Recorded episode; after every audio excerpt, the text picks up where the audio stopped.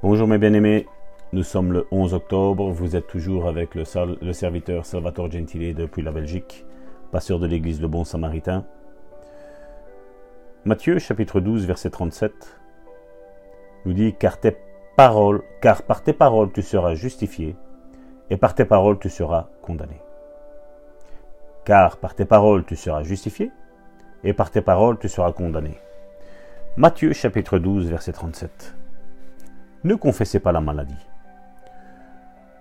Je me souviens d'une chère personne qui était convaincue de souffrir d'un cancer.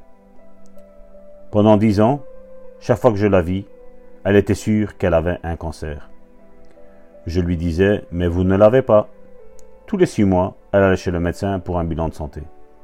Le médecin ne trouva jamais de traces de cancer. Mais elle insista. Je suis sûr que je l'ai. Or, elle était née nouveau et remplie de l'esprit. Je lui conseillais ne parlez pas de, la maladie. Vous ne m'entendrez jamais confesser la maladie, car je ne veux pas que la maladie me domine ou ait de la place en moi. Mais elle continua à confesser la maladie.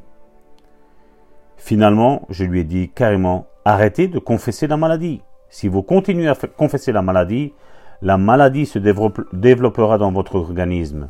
Je ne confesse jamais la maladie, je déclare la guérison et la santé. Je ne m'attends pas à la maladie. Je crois à la guérison et à la santé. Et je possède ce que je confesse. Ce que je confesse me domine. Mais elle ne voulait pas m'écouter. Elle refusait de parler en accord avec la parole de Dieu. Au contraire, elle confessait sa maladie, qui n'était pas encore là.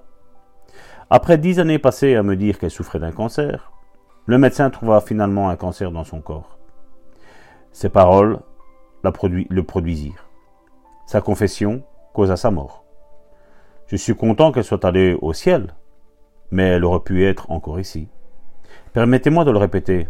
Lorsque vous confessez la capacité de Satan à vous entraver, à vous rendre malade tout le temps, à vous empêcher de réussir ou de recevoir les bénédictions de Dieu, vous autorisez Satan à vous dominer. Alors mon frère, aujourd'hui 11 octobre, il faut prendre une nouvelle résolution et une bonne déclaration.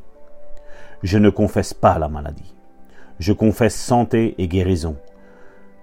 Mes mots sont en accord avec la parole de Dieu et je vois se manifester dans ma vie le fruit de mes paroles. Amen, mon frère, ma soeur. Ne parle plus de la maladie. Parle de la guérison. Ne parle plus de la tristesse. Parle de la joie. Ne parle plus de la pauvreté. Parle de la richesse. Je ne suis pas en train de parler d'évangile de prospérité, mon frère, ma soeur. Mais tu as besoin de quoi manger, de quoi te vêtir, de quoi avoir comme toi. C'est des choses normales.